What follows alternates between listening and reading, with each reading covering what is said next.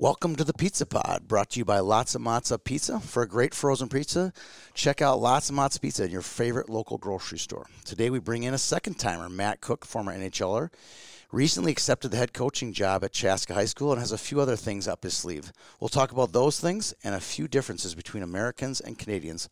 Hope you enjoy today's show.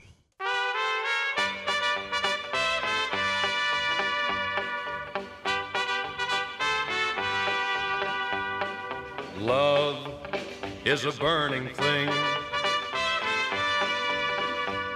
and it makes a fiery ring.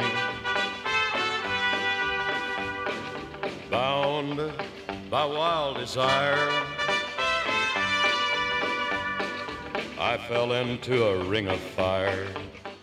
Well, good afternoon, Matt. How are you doing today? I'm doing well, thanks. Yourself? Uh, I'm doing great. Um, I am excited to have you on. You're kind of like Alec Baldwin, a many time uh, uh, guest here on today's show. Uh, there's a lot to catch up with you on. You know, last time we left you about a year ago, you were just coaching and training, but COVID's been kind of a crazy thing, hasn't it? Yeah, I mean, it's affected everybody, and I think that, um, you know, it, for me, it just gave me a lot of time to understand and figure out you know my direction, my path, and and where I want to head. Yeah, so you, had, I mean, everyone's had that that that reflection, right? Like, what do I want to do? What do I want to be? Right? Um, you've you were we touched on it a little bit in your bio podcast but we really didn't dig too far into who you are as a trainer and working with kids and, and developing people. Um, let's go a little bit. Is that where you kind of came out of COVID thinking, I want to do more of that? And I'm, I'm feeling that's a passion because it's grown. You had like an original six kids your first summer you did it, and now you're like, this perfect world thing is, it's a perfect world. Like you've hundreds plus kids now are training with you. Yeah, I mean, I think that, you know, when COVID hit, my three business partners and I, in like six days decided we were going to transition to online training and uh, we we did hours and hours of videos we i had to learn how to run a zoom meeting um, i'm still trying to figure it out. and i'm not super techy so it was a challenge and i think jordy would laugh jordy murray would laugh a lot because like i had to do test runs with him just to make sure that i could manipulate the buttons in the right way. Yeah. Um, you know, co-hosts and all of the share screens and all of this stuff. Anyway, uh, coming out of it, we actually our business grew. Um, because of the attention to detail that we put into our Zoom uh, and the Zoom training. And so, you know, over the last 16, 18 months, we've really, really hit it hard. And uh, you know, one of the things that we've tried to do is we've added an online piece or uh, on ice piece. So we have elite groups now um, and in those elite groups, we include on ice and off ice training, and uh, it's been fun. It's uh, it's taken off. When you say elite, though, I mean like these are elite players. I mean these are D one guys that are coming in and doing. A lot of them Edina guys, but that's gonna be pretty cool. These top players see what you're saying, see how you're developing, and making them better, making them faster, making them stronger, making their core stronger and they're seeing performance on the ice. Walk through the rewards you get from that. Well, I mean, I was given a lot of gifts by coaches over the years, and when I trained, um, I was put in an old garage that was renovated into an Olympic gym. Uh, right. And the guy that trained me was an Olympic lifter, and so that's how I trained. And it created a discipline in my life. But as I aged out in the NHL, I got to work train with a guy Andy O'Brien, who's the sports scientist with the Penguins, and he basically removed all heavyweight and got my body functioning and moving in a better fashion to be a hockey player. And it changed my opinion of what training should be. So no bench pressing, did you did, no more you know squat racks and all that stuff. Is that is that stuff all kind of a thing of the past, or is that still being used? It's still being used in traditional models. Um, we don't have. I was going to say, do you guys have them? No. And I this isn't a setup. I've never been to your gym, so I don't even know. no, I'm guessing you didn't, just based on our conversations. Yeah, we don't, and uh, not that there's not value in squatting. Um, we just feel like the amount of time that you spend on two feet is very short. Um, and so we do a lot of we, we teach three main things and that's hinge rotation and lunge and if you can do those things at a high level it's going to allow you to be a better hockey player. Right. So that's our focus. You want to tell me what that means? That sounds pretty fancy to me. I know I, I get the lunge part down because my my tri, I mean, my quads and my hammies hurt like crap when I do them, but I don't know anything past that. Well, they hurt because you're doing them incorrectly. Oh, good, good. I'm glad, glad. All right. So we're uh, our slogan uh, is glute culture, Yeah. and Well, you uh, got a big glu- couple glutes. You know that, Matt, right? yeah. Glute cult. Sure. So there's a little cult in the middle of it. Yeah. That's pretty clever. And so uh, we want to make sure that we're using glute med and glute max Right. at the optimum level because that is your number one skating muscle.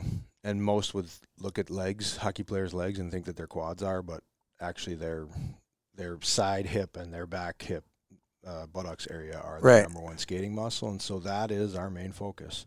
Um, and as long as we're using those muscles while we um, perform exercises, then we're getting better at hockey. So you started off. I, I liked your story. It's kind of cute, actually. You said, "Yeah, I had like six or seven guys, like Mason Reiners and Mason Nevers, Jet Jungles, Peter Colby, Brinkman, Stedman, Bishop. Good group of kids, right? Yeah, Driven, Type A personalities. You're making shakes for them in your house. spending way It's like a- too much time sweaty in my theater room. Yeah. Boutiquing, like a total boutique of all boutique training facilities. Now, it's grown out of that, but you still have the high quality players, the high touch, high detailed stuff. Is this still what's going on today with over 100 players? Yeah, so that was originally like, you know, me seeing if it was something I was interested in. And then the next summer there was like 17 kids and um, you know, a mutual friend Bill Dahl introduced me to a guy by the name of Zach Rourke who was Right. running the gym upstairs at Hat Trick at the time and Zach has two masters and a PhD in exercise science and understands that intricacy of how the body moves at a very high level and I brought on the experience component and you know told him that I'd you know be interested in sharing his space. But as we talked about training quickly we realized that like our principles aligned.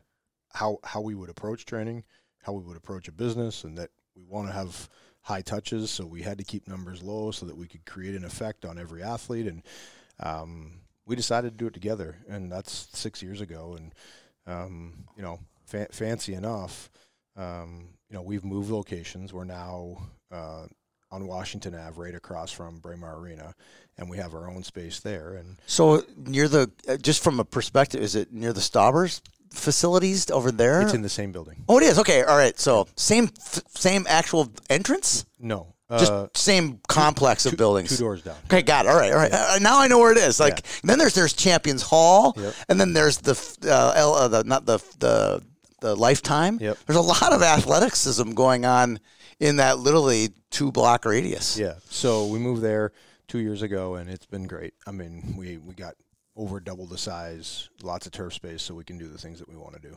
All right. What's the max number of kids in a session? Like you run in a summer program there, is there Well, twenty? No, so in the gym is 18. 18, all right. And and our athlete to coach ratio is 6 to 2. So 6 athletes will have two coaches with them at all times. Oh, really? Yeah. So we keep a I mean we want to create a difference in the gym and our another slogan of our our, our company always called Perfect World Hockey Training, but one of our other slogans is train perfectly.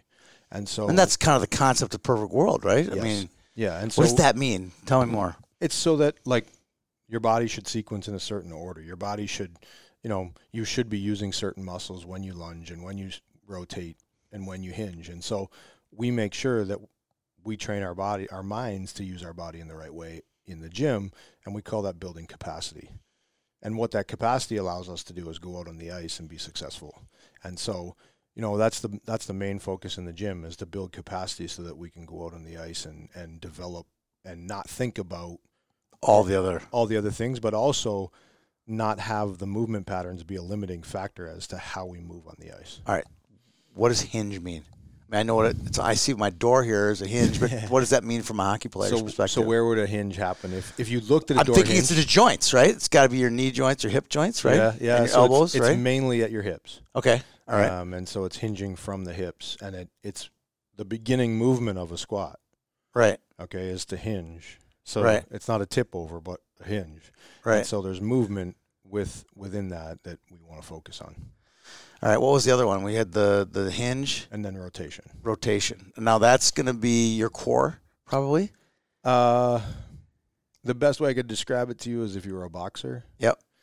If you punched with your hand, it won't hurt. Like if you hit me with just your fist, It wouldn't hurt. it's not going to hurt. But if you use your big toe and punch me with your big toe, Yeah. and it comes all the way through your body, then you have a chance to knock me out. I'd like that. That'd be good. You better knock me out with that one. that was my point. I'm like, if I got one shot, I got to get my big toe in there. Yeah. All right, uh, having some fun here. So, walk through. You know, I, I blurted out a few of the originals, but you've got some other, you know, high end, high name athletes that have that have come through and you've worked with and had some success with. Yeah, I mean now, so now the business has grown significantly, and we're in a position that we've actually tried to transition into staying a little bit smaller, Right. and so it's by consultation now, and kind of your invite. It's it's it's almost an invite only, Right. Um, you know, it's word of mouth. Obviously, some of the you know the Drew Stewarts of the world, um, we Drew or Tristan Sarsland or Adam Yeah. Marshall, Willie Johnson. I mean, you, we go down the list of good players in the state that are training with us. We rely on them to use word of mouth to get people to, to come. We'll sit down with them and kind of explain who we are, what we do, and and how it looks for them. And then if there's a mutual interest, then they start training with us. Well, congratulations, Matt. You just sequenced out about five of the best players in the state right there with Willie Johnson and Adam Marshall and Drew Stewart. You just basically took each class right down the line. So nice work there. You should get a job with us. um, all right. So we've kind of touched on the, the perfect world stuff. I just want to basically establish before we get into Chaska High School hockey coaching. I wanted to help you kind of just everyone understand like you didn't just, you know, come out of retirement from pros a couple years ago to coaching high school hockey. You've been working with players, successfully working with players the last few years. Um, you're going into a new venture in, in addition to Chaska. You're almost as busy as YHH here. Um, you're going to start a school uh, at Plymouth Ice Arena as part of the Total Package Hockey TPH, right? Yeah, so we're TPH is opening what they call a center of excellence Okay. um, in Plymouth, and so it's uh, the motto is study, train, play. And so there's an academic piece. The provider for the academics is Edmentum, Yep. um, and they're actually They're a local company, right? Bloom- Bloomington company. Yes. Yeah. Um, and so we accept kids anywhere from sixth to twelfth grade, but our focus is sixth through eighth. Um, we have no team attached to us, and so we're 100% focused on uh, the development of each individual player. And by not having a team or having to worry about team systems, it allows us to do that. So let's go the ninth through the 12th grade. I'm, I'm guessing the ninth through 12th grader might be someone who's playing tier one outside of Minnesota if they needed some place to maybe to train and go to school during the day. Yes, that Okay. would. that so I don't want. be What I'm trying to do is get you out of trouble. Like, oh my God, they're starting a school. It's going to be high school, and they're going to compete in the state tournament in two years. We don't have a team. Yeah, and we never don't want have a one. team, and we're not we're not going to pursue having a TPH team, um, and that's what makes that makes us different than other academic models that Right. exist in the city. I just want to get that out there because people would freak out. They're already freaked out enough about another school in the northeast part of town, and we don't need any more of that.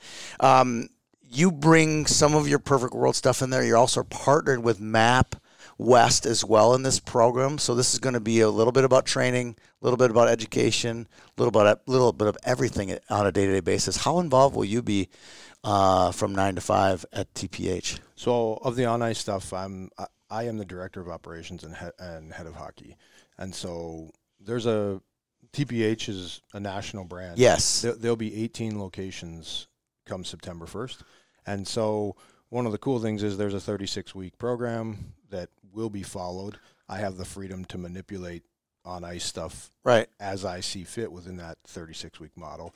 But there's a development model that we will follow um, throughout the school year. Who founded TPH? Where where are they based? Uh, I just know that the, Jimmy McGroarty was involved in Detroit, and I knew they were all those, a lot of those Detroit kids who are now on the NTDP team were TPH kids Yes. during the day. yeah, and they were the they were some of the beginning models. So TPH has been in existence since 2004, Okay. uh, and then they started with the academic model in 2014. Got it. And they're I know they're in Chicago. Where are they?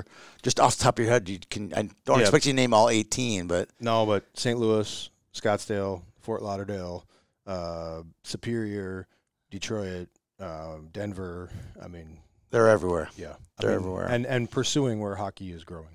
Right, right. Well, that's good for the game, that's for sure. Um, okay, so let's fast forward. You just figured, oh, I, I got a little bit more extra free time in my on my day. I'm going to go coach high school hockey. Yeah, I mean, I've always had a passion to coach. I mean, I love that part of giving back to the game. And you know, when I first retired, I got jumped on with Orono and coached for two years there. I ran Minnesota Revolution as the head coach and GM for a year. Um, it's something that I've always had a desire to do. Um, it just the opportunity just the last few years has been my focus has been perfect world hockey training and then you know my family then family time and family life but um, you know opportunity came around and you know uh, the Chaska community is putting some trust in me and uh, has given me the opportunity to be the head coach. So, at what point this season, you know, at this, at what point you said you wanted to coach, get back into it full time? What what was the what was the deciding factor to do it? And it didn't take a good high school program to snap you up quickly because I knew it's not just not just high school. I'm sure there's there's college teams that would take a Matt Cooke. There's pro teams that would take a Matt Cooke. What what what finally made you flip the switch? Say I want to do this. I want to be a head coach instead of kind of a bystander assistant coach at, at Orono. Yeah, I mean, I mean, taking a two-year break has, and then obviously COVID has been like, okay, Yeah. I'm I'm, I'm ready to get back involved. Um, my youngest is a junior in high school. Yep. Um, he's got a year left, and so, you know, I want to be involved, and so, you know, high school hockey in Minnesota is pretty much at the level of junior hockey in other parts of the country or Yeah. or North America, and so it's no slouch. And Chaska is a up and coming hockey market that is super exciting and a, and a position that I'm excited for. Yeah, well, it's definitely untapped. All right, so let's talk about. Uh, we've ta- kind of answered the question why you want to coach. Um, were you ever a captain in the NHL? Were you ever? Did you ever have a role as captain in coaching role? Assistant captain. You were assistant captain. Um, the reason I'm asking that is there's a lot of coaching responsibilities that come with leadership roles. Um, do you see a little bit of what you did in the NHL as, as, as a leader there as a high school coach too?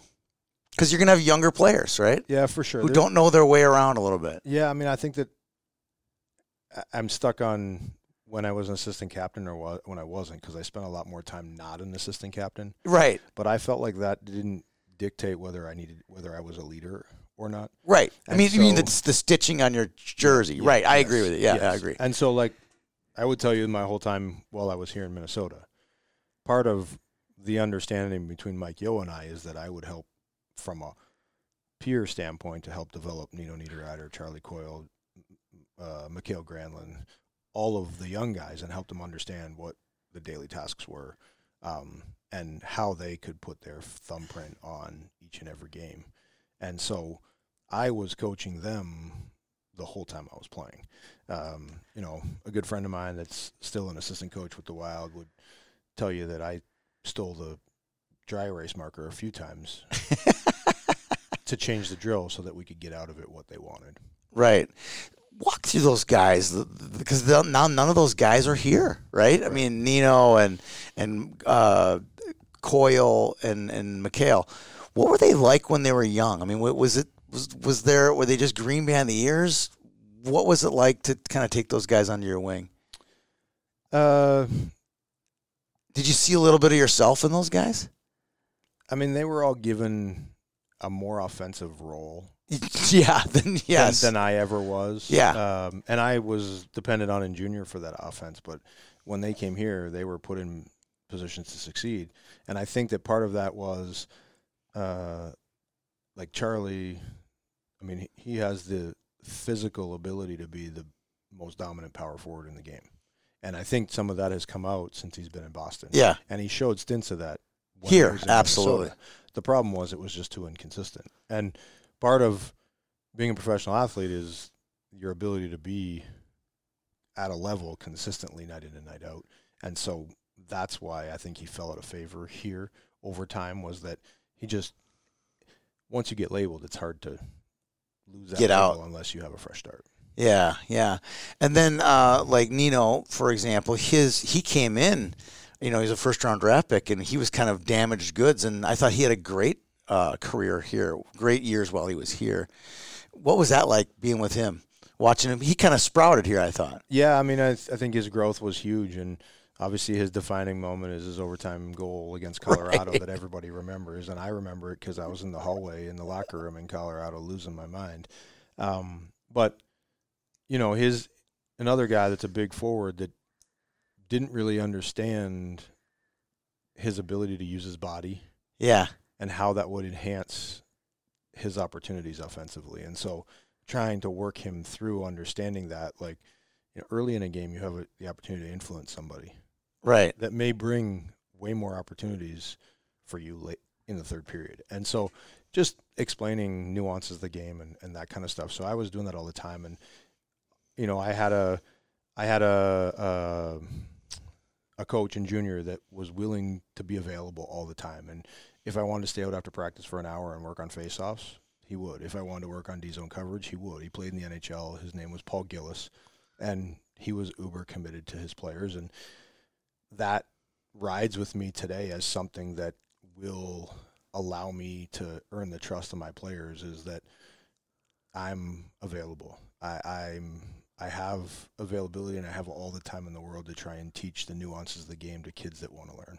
right? And it's uh, not to talk about your checkbook, but this isn't something you're doing for money. I mean, you're going to get paid a little bit to coach Chaska, but you're doing this to help players get better, get to junior hockey, get to college hockey, get to professional hockey, and you've seen it growing up in Canada what it takes to make that step from from junior Bs to junior A's to to jun- to uh, minor league hockey and to the professional ranks. Yeah, but let's face it. I mean, the the odds are against a lot of athletes Right. to make the acme of their sport, and so at some point, even in my world, like hockey ends. Yeah. I was 35 years old and hockey stopped. Yeah. right? And so, what are you going to do with the gifts that you got from your sport? And this is my opportunity to give back. This is my opportunity to enhance kids' lives, not just from a hockey standpoint, but also from an education standpoint, from a personality standpoint, and from a humanitarian uh, standpoint. Because you know, some of the things that will be crucial for me is to make sure that my players are involved in the community. Right. Um, we, I think you've already answered like every question I had written out here, and it's you're just I mean, it's knocking okay. I'm out. just, I'm just doing your job for you. That's okay. right. I pre- just don't knock me out, okay? All right. Um, last, uh, so this kind of goes, uh, kind of finalize this last question. Like, how are you different? I mean, I've already seen how you're different. Your training methods seem to be different already. So if they're going to train with you, that that's different. Um, talk about when some of the differences you're going to have from a, from just your standard. You know, you break the mold, the, the, the mold of coaching. How do you break the mold, and how do you uh, when a when a Chaska kid uh, shows up for STP this summer, or Chaska kid shows up for tryouts in November? What's what's going to be the difference between you and just your average coach? Well, I mean, I don't know what the average coach is. That's I- you know. So I, I mean, thinking you just already said one thing. You're willing to step out and, and spend an extra hour after practice working with somebody on something. That to me is a huge difference. I think a lot of these coaches are punching the clock at 4:30 and they're they're going home or they're going to go scout. You know. yeah. I mean, I th- I think for me, um I'm not that far removed from playing, and I had an opportunity to be coached by some great coaches, um, and so, and I've also been around young athletes over the last five years, training them in the gym, and have an understanding of how these kids tick and what makes them work and how they need to be coached. And so, um, and one of the things that I did in my career is adapt to different scenarios. Early in 1998, when I came into the league, like if you were under 6'2", you didn't play, but I was 5'10", Right. and I ended up playing 1,046 games. So I broke the mold there, and I feel like I don't have a set coaching way, and I have the awareness to be able to create an environment that's going to enhance the growth of the group without leaving anybody behind. And that's my goal. All right. So before we uh, hit the record button, you we talked a little bit about your job interview and some of the questions you faced. in the interview process at Chaska, and I thought you, one of your answers was awesome. You said, "Well, if we're playing Benilde, you used that as an example, and that's one of your conference, I mean, rivals. I mean, if you're going to win the Metro West, you got to beat Benilde, and everyone knows that, and to have to beat Chanhassen and Jefferson and those teams. But let's not kid everyone. Everyone knows Benilde is the king of the conference. He said if Benilde's doing this, we're going to know we're going to shut down their weaknesses. How are you going to? What are you guys going to do as a staff? Are you going to be out watching Benilde? Because you've never, you haven't, you don't have five years of tape on Benilde, so you got to get out there and watch Benilde. Is that what your staff's going to do? Is to, to, to watch Benilde, watch Prior Lakes, watch these teams, and know these teams backwards and forwards before you play them? I didn't tell you yet. No, you haven't told me yet. YHH is going to start YHH? broadcasting every high school game, so I don't have to go watch. I can just Just tune in and watch it online? I can record it, and then I can view it at a later moment. right, so you will watch film from these guys. Yeah, I mean that's one thing that I think is super crucial in my teachings. I think it's it's not the be all end all to teach Right. through video, but I think that uh, it's a powerful supporter to the, to messaging, and and it will allow kids to s- that are visual learners to see it and help the buy in process. All right, so you get out there, you're going to know your opponents really well. Um, I know you don't, you aren't going to answer this question very directly, but I'm going to just push you a little bit. Will you be, if you had a dream team of top end players, what would be Matt's ideal style to play? Do you want to, do you want to score seven, eight goals, or do you want to just beat everyone by one and, and lock it down? I don't think it's either. Come on, The important thing for me, truthfully, yeah, is that we play in a group of five. yeah, wherever wherever that overhead camera is, they always see five in the picture. That is important to me. That is the number one goal. And if it is, will be very very difficult to play against. Yeah, yeah. Um, how much classroom training will you have with your team to get to that? Because that's not easy. What you're talking about is not easy. I don't think you can separate it. I think it's built in practice. I think it's um, healthy competition, um, upbeat practices that force kids in uncomfortable positions. Um, you know, people like, the, I mean, as, as the head coach, at the end of the day, during practice is rehearsal, right? And Right. So that's when I can coach, and that's when we can work on it. When it's game time, I got to let them do their thing, and then we can teach during the next rehearsal. What did you learn? What was your biggest takeaway from being on the bench with Parrish at Orono for two years? What was the thing like? Ah, something I really liked about high school hockey, or something I wish could change high school hockey. I don't think there was anything that I disliked. Yeah. Um, you know, obviously,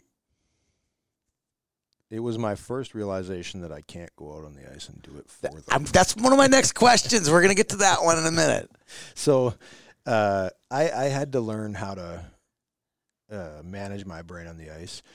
Um, and then On the the oth- bench, you mean? yeah, to not be Oh, right. ice, Yeah, that's mean? right. Like so, then But you got to manage your ice when you're on the practice sheet of ice too. Yeah, but like last week, you know, three or four of us coaches were on the ice with our kids at Perfect World Hockey Training, and we scrimmaged with them. and the reason why was because you know one, one it was a, it was a teaching because like four coaches do something that's significant that none of the other kids do, Right. and so we use it as a teaching moment. And then Who are the coaches? Jordy, one of them. Jordy Murray, Yep. John Drager, Brady Murray, which is actually Jordy's older brother, Okay. and then How many kids does Andy have?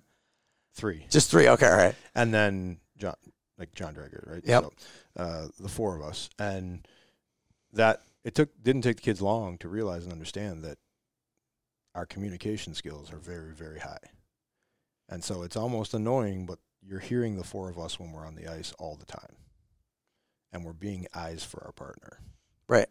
and so the execution level goes way up, even with kids that aren't at that level, because they're getting help Right.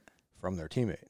And so that's one of the things that will be very encouraged um, in Chaska is the communication side of it. And it's hard. It's hard to get yourself into buying into that. But if you can be your partner's eyes, the rate of success goes way up. It's crazy you should say that because it's almost an age, you know, that 15 to 18 year old where it's, uh, it's not too cool to ask for help kind of age. you know what I mean? Where like, and you're actually giving help. But then you watch college players; they're talking all the time. You watch pro players; they're talking all the time out there. because high that's s- what everybody does. Yeah, but high school, it's just it's almost like, dude, don't if you're if you're chattering too much, you're going to get made fun of on the bus. maybe. Yeah. You know what I mean? yeah. All right. Um, So you're saying I got to create some sort of re- reward? I don't know what you. um, I'll tell you what. My JV coach at Southwest, uh, Larry Larson, every practice had a snicker. He'd pull a Snicker bar out of his jacket and he'd go, "All right, shootout. Who's going to win?" And he got a Snicker bar. I mean, nothing got me going more than a Snicker bar. It might only be a Snicker bar. I mean, it doesn't that won't take much for a high school coach. Like we literally just see those like sharks in the water. Oh, Snicker! You know, we're going hard after that Snicker bar. You it's know, funny in the NHL, the loser has to have a mustache for a month.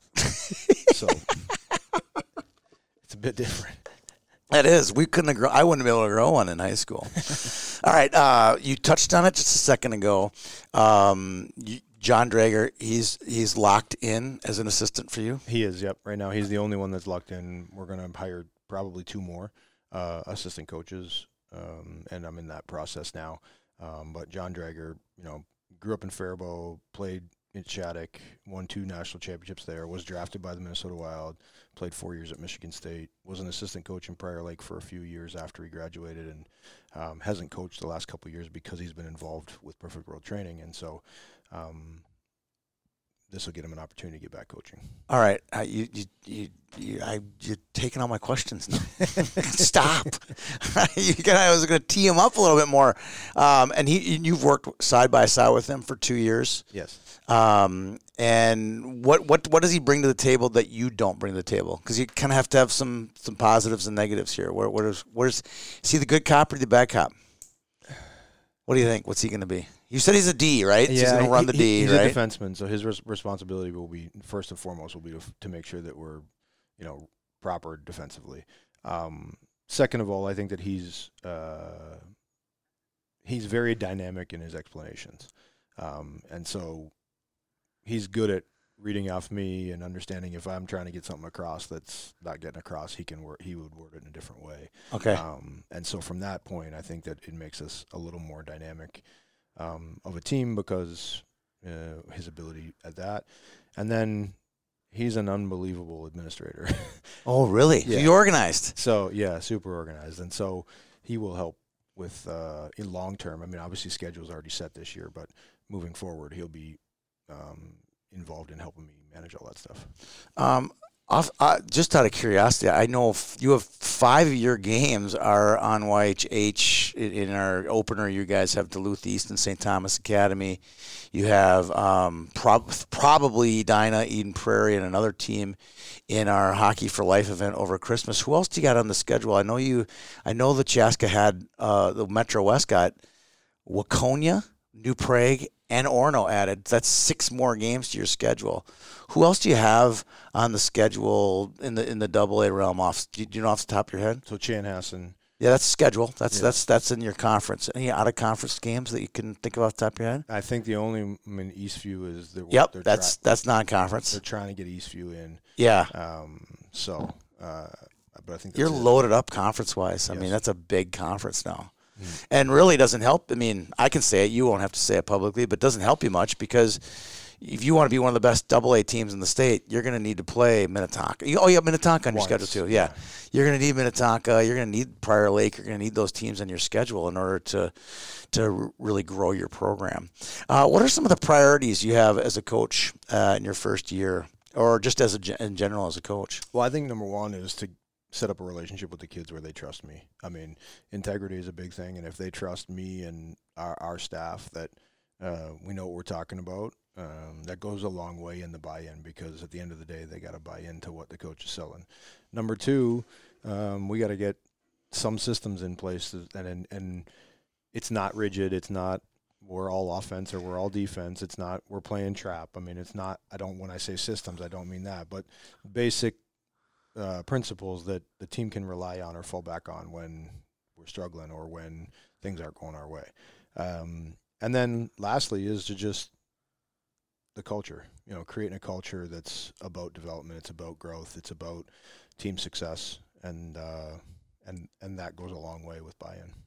All right, so you, you stole one of my questions, or you teed up one of my questions. It's it's the it's the Matt Cooke uh, player, right? You as a player, uh, you ran the gamut. You know, you were the fourth line guy. You're the tough guy. You're a goal scorer. You're a setup guy. You've basically had every role that there is in the NHL. So that that's a good positive for your coaching. Um, but you played in the NHL. I mean, this is like you said, the acme of the game. Can you come down to this level and, and coach at a junior level or a U18 high school level? I mean, I think I'm. Sorry, I'm a tough question, but it is. It's fine. I th- I think it's a great challenge for me. I think that uh, I can't wait to prove that I am a good fit for the high school level. Um, I believe that it's not too early to teach, and so I'm going to give these kids a head start on what the NHL game is about and what the levels of execution look like, and those things are going to help us be successful as a team. Uh, what do you see uh, out of the gate? Do you, do you, see anything, anything in high school hockey? You said you didn't. There was nothing you didn't like. What do you see if you could make one change to high school hockey? Um, not you personally, but it, you know, progress to something. Would be more games? Would it be more practice time? If you had, if you had the keys to the MSHSL for a year, I always ask this people, what what rule would you change? I know mine would be more access to players because they, they shut the door for certain times of the year. What would your one thing be? I mean, I I came through the junior system in Canada, and 60 games. At 16 years old, you're playing 66 games. Right. And the challenge is as a where there's a bit of a drop off, and I know they're trying to get more like a college scenario, right, um, in the high school league. But as a Bantam, they're going to play 60 games, and then they come to high school and they play 25, 25. 30. Yeah. So it's a huge drop off, and a slump can like be a half a season, right? And that's a, has a real negative effect on a lot of kids. And so I, I, I would encourage for maybe a month longer season, which would allow for ten more games. Yeah, and, and my argument is, is you can still accomplish that and not take away. Your son plays baseball you're still not taking away from baseball. You're still not taking away from football. Football ends for almost every high school by November 1st. You could still start on November 1st and still be done by mid March or by March 1st. And well, you we, still can do all the multi sport stuff. We live we live in Minnesota. really? There's not a lot of turf baseball fields, and so high school. As base- you know, high school baseball is going to start April 15th or later. Yeah. And so, if you're a hockey player, probably don't, other than making sure you get swings in, right, and some arm care in or endurance. I mean, which can happen on a Sunday. Yeah, when you're not playing a hockey game, uh, you know, baseball season is going to start late, so there's plenty of room to expand. I uh, agree, and and I just think it would a mirror the university college game better and B, not be so far away from what they did in Bantams and potentially what they'll do in, do in juniors. juniors. Well, because all these kids are playing high school elite league. They're they're getting their 60 games. They're just on about two or three different teams as they get to their 60 games. That's right. what I tell people. And when you're playing with a team, when you're t- playing in the elite league, like you're playing an individual game. Totally. Right. I agree. So it's, it's a completely different model than playing for your high school. I I agree with you. I like the elite league. It serves a purpose, but it's not. I wouldn't say real hockey, but it's not. It's not a real team based game, right. and you're playing against six opponents every weekend. It's, it's, it's a little bit different than playing at high school level or junior level. All right, um, you're from Canada we got some differences between Americans and Canadians, and we're going to discuss a few of them. Uh, well documented on our, our show that uh, your daughter Reese is one of my favorite kids. She's uh, funny, uh, engaging, uh, sophomore now in college, right? Yep, she's just just graduated from her sophomore year. Yeah. Yeah. Okay. So funny. Uh, she's got it all put together. She and I debate all the time on what Kraft Dinner is all about. Let's let's let's get it. Let's just put it all out there.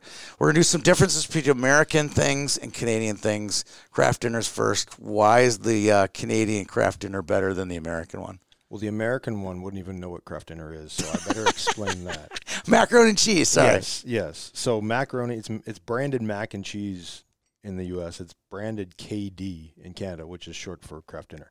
They're both made by Kraft, but the one in the U.S. is has food color di- yellow dye three, which is a banned substance in Canada. So we actually use. And why is it banned? You know, I mean, just I don't know it what sucks. I mean, no, I just think it's a. That's what Reese would say. I I think it's a health concern. yeah, all right. They're so much healthier in Canada than they are here. I don't know. I, I don't even know that one. That's you, don't. not me. I'm not. I'm not. I don't even that. know to tell you the truth. That I don't think there's much difference. But our cheese is what I would say in Kraft Dinner is creamier, cheesier, and it because it's a real it's real orange cheddar cheese dried, Right. As opposed to something that's made up to make it taste. I was in Edmonton after she and I had this debate, and I had that was in my hotel room. so I'm like, I gotta eat it. And I stirred it up, made it, was gross, just like the American mac cheese. I thought they're both kind of gross, to be honest with you. I sent her a picture of it. I'm like, is this what it is? And she goes, that's it. Like it was like from the God or from the heavens, and it wasn't anything different. Well, I mean, let's face it, it's dried macaroni pasta Right, it wasn't very no good. protein or anything. So Nothing. it's not a. I mean, it's not an elaborate meal. no. you know, it's something that you eat when you're in college. All right. Speaking of, when we talk about food, now let's talk about beer. The Canadian beer versus the American beer. Who wins that one? I mean, if you just go traditional, straight up brands, right. Budweiser, Molson, Mol- not close. No, because the, What's- alco- the alcohol content in Canada is higher than the alcohol content in Right. the U.S. And so when you drink the same beer in the U.S., it- it feels like you're drinking water. now, that being said, I mean, this is Castle Danger, great brewery Yeah. from just north of Duluth, unbelievable craft beer. There's really good craft beer in the U.S. Yeah. It's just when you go with your traditional Brands. uh, if if I put a Canadian one and an American one beside, you would say the American one has no taste. You get to, I agree with that. You get to, you go back to Belleville or you go see some old friends in Vancouver and you sit down at a bar. What's the beer that you order there? And you Uh, want to be Canadian. What is it? Molson Canadian. Molson. It- That's you. I give me the Molson, right? Yeah, All right, all right. Uh, who has better youth athletics, U.S. or Canada? the U.S. does such an amazing job at their communities putting these complexes that allow immense growth in every sport. I mean, from a high school conglomerate of, of I mean, every high school in the U.S. I feel like has a college style campus. I was over. My my daughter plays soccer too, and we were over in Woodbury next next to Bielenberg. Where did you did you guys play there? The We no. played baseball there. Yeah, you've seen this thing, right? Yes. It's unbelievable. I'm like, yep, and there's their high school. There's a high school stadium. They got 25 soccer fields. Base. It's just unbelievable what they have there. Yeah. And we have that in every high school in the area. That's what I mean. Like every every community has the the complexes to support high level uh, youth, youth and it's sports. not just hockey. No. It's football. It's everything. Yeah. And and it's not just the Twin Cities. It's everywhere. right. Okay. I mean, And Like- what what is it like in Canada? like my high school had a gravel track Really? and a grass football, soccer, rugby field that had potholes. I mean, not nice turf that you Yeah. get a true bounce on, like potholes the size of like a dump truck um, that you had to play sports on. So it's just a completely different model. And why is that? Is it is there a priority dollar spent other places? or- Probably, yeah. I mean, that and just uh, it's not viewed as a money making conglomerate for the school. It's used as an extracurricular. Right, right. It's just kind of a, a bystander. All right, all right. So we got a couple good things. Uh, what about healthcare? U.S. healthcare, Canadian healthcare. You grew up in in that system. What? Who's got it better? I think, I mean, to be honest with you, I think there's some sort of happy medium.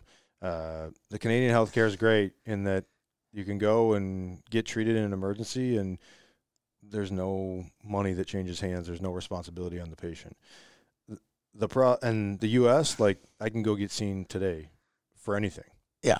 um, and that doesn't exist in Canada. So there's some sort of happy, Happy medium. medium, in my opinion, of like privatized healthcare, systematic healthcare, and combining the two so that you know you a it would make insurance rates go way down Yeah. because you can get some of your emergency health care without it having to be covered within your health. we chatted before we turned the recording button on and was, you know, if you have an A- ACL, you're a sports, you know, you're playing sports and you hurt your wrist or whatever, you cannot be seen sometimes in Canada for two, three weeks. Yeah, if it's not an emergency, sometimes it's hard for doc like doctors just don't have access to operating rooms or MRI machines or you know so on and so forth. Now, if it's an emergency, You're, you're, going to get seen and it's going to happen right away. But it's the non-emergent emergency care elective. that that sometimes gets pushed off. And um, you know, if you're a hockey player and you know you're a junior and you tear your ACL and you got seven months until high school season, like you need to get that thing thing fixed now. You can't wait a month to have ACL repair No. surgery because that buys into your recovery Rehab time and everything. getting back for your senior season. So there's there, but there's some sort of model that, in my opinion, that is a combination of the two that would be ideal. All right. Uh, last question. You're Canadian through and through. Um, you're watching the World Juniors with a bunch of Americans. Uh, do you hide it that you're Canadian and you're cheering for the Canadians, or you just are you are you just outright just cheering for the Canadians? I've Because you probably had that happen in the I've last been couple both. years. I've been both. Okay. I mean, if my American friends are classy about it, I'll be classy about it. If they're loud about it, I'm going to be loud about it. I mean, and I, you know, put myself back in the locker room. Canada, Finland, Sweden, U.S. I mean, there's significant pride on the line, yeah. and you're rooting. I mean, there's wrestling matches to see who's going to win the game. You know, When Like- you were in when you were in the pros, did you guys have some good battles in the locker room? Oh. Verbal battles in the locker rooms? I mean, Bets probably even. I've brought in a Canadian jersey in and made like I, I I think Mikko had to wear a Canada jersey one day out for practice. really? Yes. So there's bets that go on, fun bets like that that you know you have to wear the other country's jersey or Now, is it? What do you think about the pros in the Olympics? Is it as awesome as I think as a fan? I'm more of just a fan. Is it cool that they get to play, or you've you've you've experienced the break? You know, what was it like having to take the break and watch the superstars play in the Olympics for two or three weeks? I mean, it was super special. Being in Vancouver, Ed Jovanovski and Todd Bertuzzi were playing uh, for Were you in Vancouver when? in Torino. Like were you in Vancouver when? Salt they- Lake, Oh, it was Salt Lake that they. they beat the U.S. I'm trying to think of where it was. What was the one in Vancouver? Vancouver was 2002. 2010 was in Vancouver, Vancouver. and But I was were in Pittsburgh, and so Oh, you were in Pittsburgh then. so- okay, right. I mean, we were rooting on Sidney because Yeah. and he's the one that scored the goal, yeah, right? on So- Ryan Miller. Yeah, and so I mean, I had the opportunity to be, have teammates that are playing, and you know, Markus Naslund was playing for Sweden when I was in Vancouver, and you know, you have different. Sergei Gonchar was playing for Russia when I was. So you're kind of cheering So for their team in a way, aren't you? when they're not playing against Canada. Yes. Yeah, right. How about this? This is this was not scripted, um, but I you we're kind of leaning that way anyway.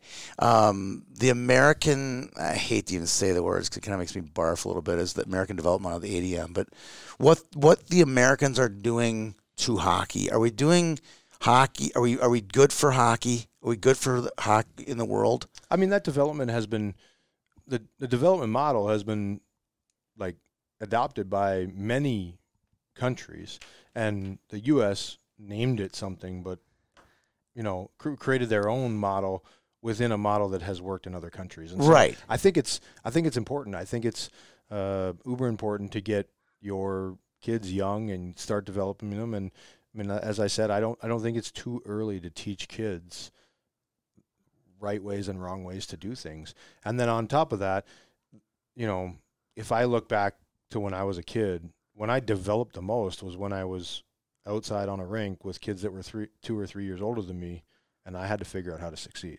Right. And With so- less time and space, right? Well, I'm not faster, I'm not bigger, Yeah. I'm not more skilled, and so how am I going to succeed on the ice? And so that's a little bit what that model presents, and I think it's uber important to allow kids that time. All right. So, where do we fit as Americans in the world landscape, in your opinion? Are they, do the Canadians are they looking in the rearview mirror at how great the U.S. is doing, or they don't even care?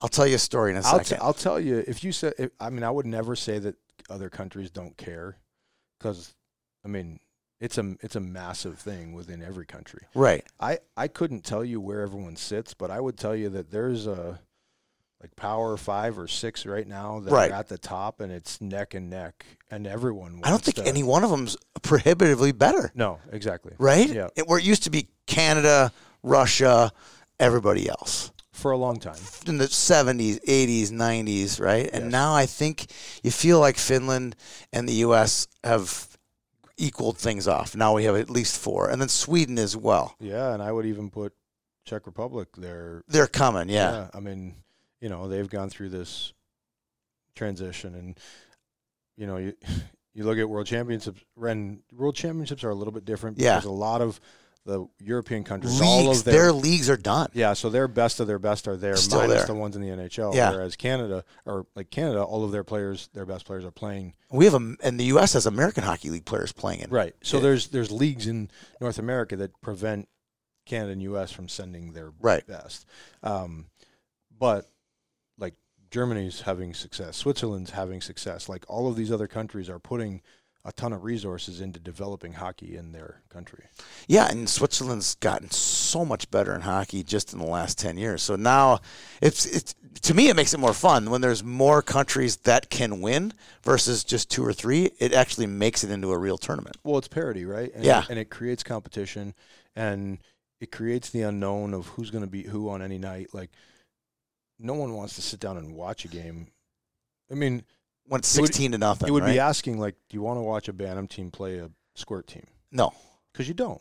Because it's just not fair, right? So if you're going to watch a game, you want it to be competitive, you want it to be intense, and you want it to be electric. And to do that, there has to be parity. And so the more parity there is, and the more other coun- countries develop their model and work on development within their youth organizations, the better they're going to be in the long run, which will then create more competition. And that's why it excites me when you hear about these Asian countries coming over to North America and training and learning about. Them. Like, could you imagine?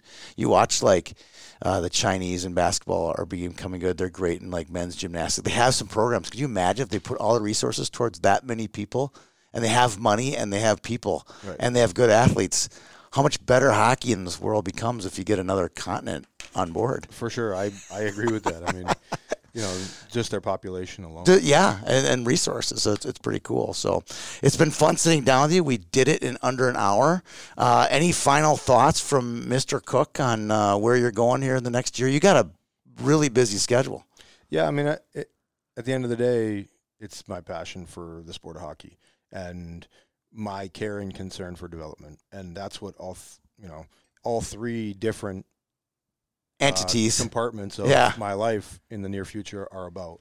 And uh, you know, I'm just super excited uh, to see all of the athletes that I'm able to touch. Well, I'm excited too because we have you for five games. That means I'm gonna get to see you at the rink at least five times. We'll get you some other games too. It's it's gonna be great having you in my immediate circle, uh, not just your daughter Reese in our circle. And and, and good luck to you guys, uh, uh, your family getting used to this system and all the different work that you're gonna have. It's gonna be like you're gonna be like a pro hockey player again. You'll be gone all the time. But in But- my bed every night. Yeah, and in Minneapolis. Yes. So Yeah. that's one of the biggest keys for me and my family was all of these things allow me to be home every night, and that's important. Well, that's fantastic. Uh, for Matt Cooke, I'm Tony Scott. Uh, thanks for tuning in. Thanks to our sponsor, Lotzza Motzza Pizza, for today's broadcast.